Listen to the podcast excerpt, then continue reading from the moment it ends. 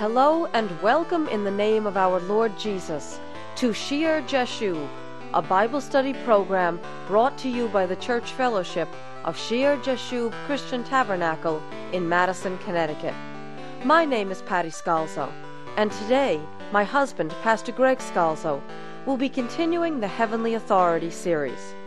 We left off in our background study in the Old Testament with the section on the priests and Levites and Pastor Greg had begun to look at the rebellion of the Levite named Korah against his cousins Moses and Aaron.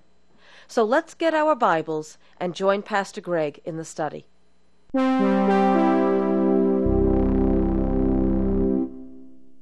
Remember, the Kohathites, of which Korah is one, were given as Levites charge over the transit of some of the key tabernacle items, including, most importantly, the Ark of the Covenant. So Korah, in his position as a tribal leader, in his position as a Levite, a Kohathite, has some authority and responsibility. And we see here sometimes that a little authority, a little position, can sometimes corrupt an individual. Also, we see what a little familiarity can do. Again, Moses and Aaron are cousins. And maybe he just can't see any difference between Moses and Aaron and himself. And why should his cousins be in such a position? You remember what the Lord Jesus said about those in his own hometown of Nazareth when they displayed their unbelief. He said, A prophet is not without honor except in his own country and in his own home. Another time he said, Assuredly I say to you, no prophet is accepted in his own country. No prophet has honor in his own country. So that might be plain here that Korah, with familiarity with Moses and Aaron, just can't accept the position that God has appointed them to.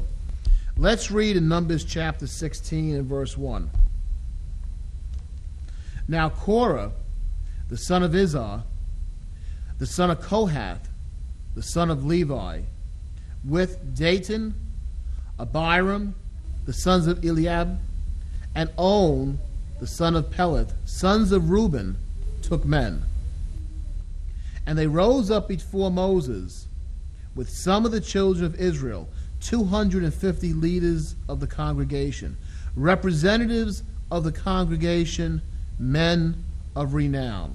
They rose up before Moses. And even after all this happened, that's very important to understand here all the miracles, the deliverance from Egypt, the Red Sea parting, the manna, the water from the rock, the presence of God on Mount Sinai, all the things that have transpired, what happens to Miriam and Aaron when they grumble against Moses, they still rise up against Moses. None of the miracles, none of the things he's spoken, the words of the Lord that Moses has given. Even after seeing the nature of the man Moses, how he would pray and intercede for them when they sinned against God, none of this seems to matter. They rise up together, leaders of the congregation, representatives of the congregation, men of renown. And many of these leaders are probably those Moses appointed back in Exodus chapter 18 to help rule over the people. Verse 3 They gathered together against Moses and Aaron and said to them, so they gathered together, and notice the accusation You take too much upon yourselves. Now, we know Moses didn't want the responsibility. We know the truth of the situation. Aaron had to see two of his sons die in the ordination. It's not that they've taken this upon themselves. Rather, the Lord has purposed this. He's anointed Moses, and now he's ceremonially established a priesthood through Aaron's descendants. But they say, Korah says, you take too much upon yourselves. For all the congregation is holy, every one of them, and the Lord is among them. And by the grace of God, the presence of God does come down in the midst of Israel. Why then do you exalt yourself above the assembly of the Lord? Why do you set yourselves up this way? This is the accusation of Korah and the descendants of Reuben, and the 250 leaders. You take too much upon yourselves. All the congregation is holy, every one of them. The Lord is among them. Contrast this the idea that we've talked about in truth of a kingdom of priests, a holy nation, which is fulfilled in the New Testament, which we know ultimately is what God wants, his heart's desire, that every individual be a priest and a king unto the Lord to serve him. Contrast that statement of truth that God would like all his people to be in a like relationship as Moses to what Korah is saying, his false comment when he says, all are holy. The reality is, all are not holy. They are not holy, not even one. And it's because they are not holy that we have, that God has given this elaborate system to remind Israel of its sins. We know when the presence of God came on Mount Sinai and there was the ram's horn. The ram's horn sounded, allowing the people to consecrate themselves and start to approach. What do the people say to Moses? Let not God speak to us again, lest we die.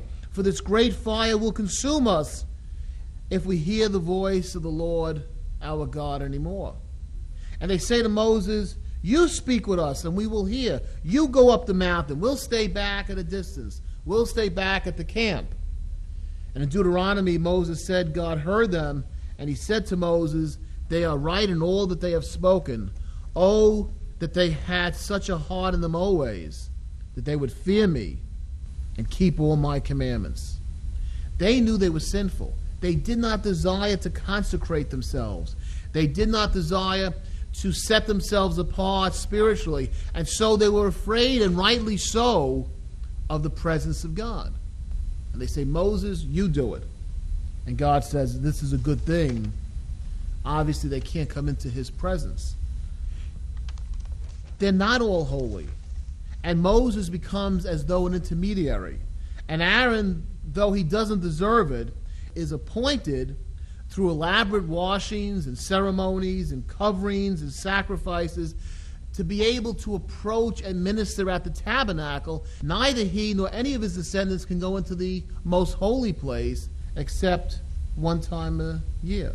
They're not holy, not even one. God wants them to be holy. God wants to dwell in their midst. But if Korah's statement was true, if everyone was holy, then they wouldn't be against God's servant Moses, who led them out of Egypt.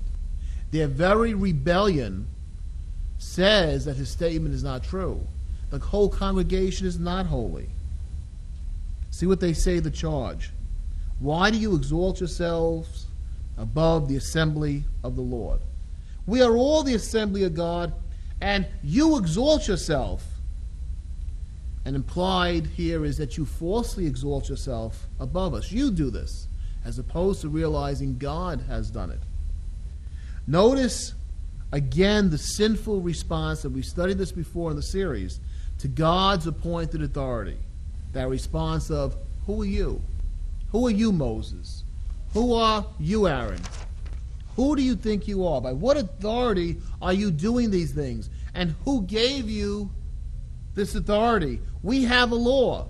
According to our law, he ought to die because he made himself the Son of God. Their attitude sounds very similar to those of the Pharisees, and the chief priests, and the Sanhedrin in the time of Jesus. Who is this one? He makes himself the Son of God. And just as in the case of the Lord Jesus Christ, the accusers back here in the Old Testament have some religious or organizational authority themselves. They're in some type of position of authority themselves. And they see Moses and Aaron as a threat even as the chief priests and the elders see Jesus as a threat. True authority from God desires in his heart to lead everyone into a like sweet relationship with the Lord. And we've spoken about that already. We saw that in the heart of Moses. But that's not what Korah's saying. That's not what's in Korah's heart when he says all the congregation is holy, every one of them.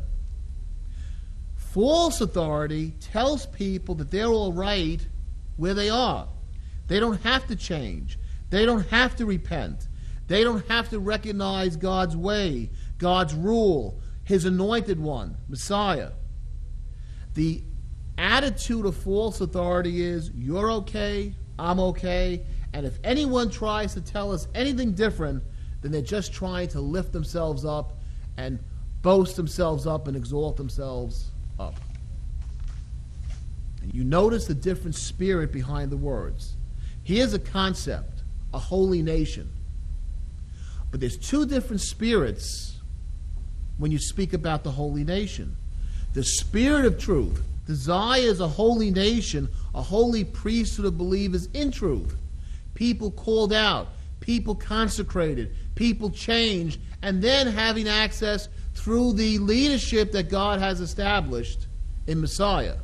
And this high priesthood would be an example of the ministry of Messiah. It's a shadow, it's a type of what Jesus would do. That's the true spirit behind the holy nation. But the spirit of rebellion, the spirit of Korah, when that lie speaks about a holy nation, it says we can be considered holy in our sins. And it rebels against any God given, God appointed authority that tells it otherwise. And this is the error of much modern liberal religious thinking. Many times, ironically, this rebellious attitude is found and originates in the leadership of modern churches. Just like the leadership there with Korah and the 250 elders of Israel. This lie will originate there saying, well, everyone is okay. Everyone is holy.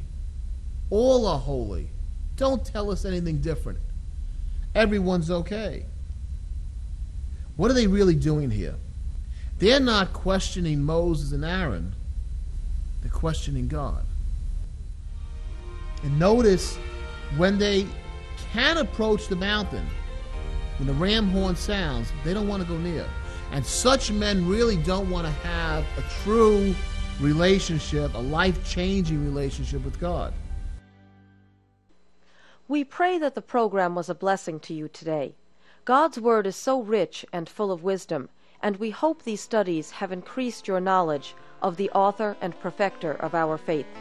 If you have any comments, or if you feel led of the Lord to help support our church fellowship, please send all correspondence and donations to Shear Jashub Christian Tabernacle.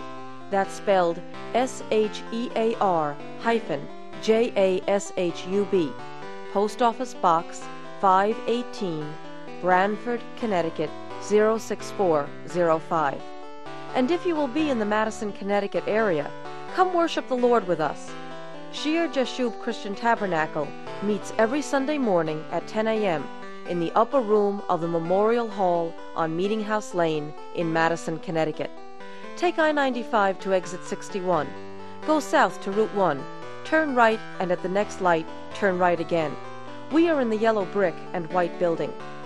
Please join us for our next broadcast of Shear Jashub, which in Hebrew means, A remnant shall return.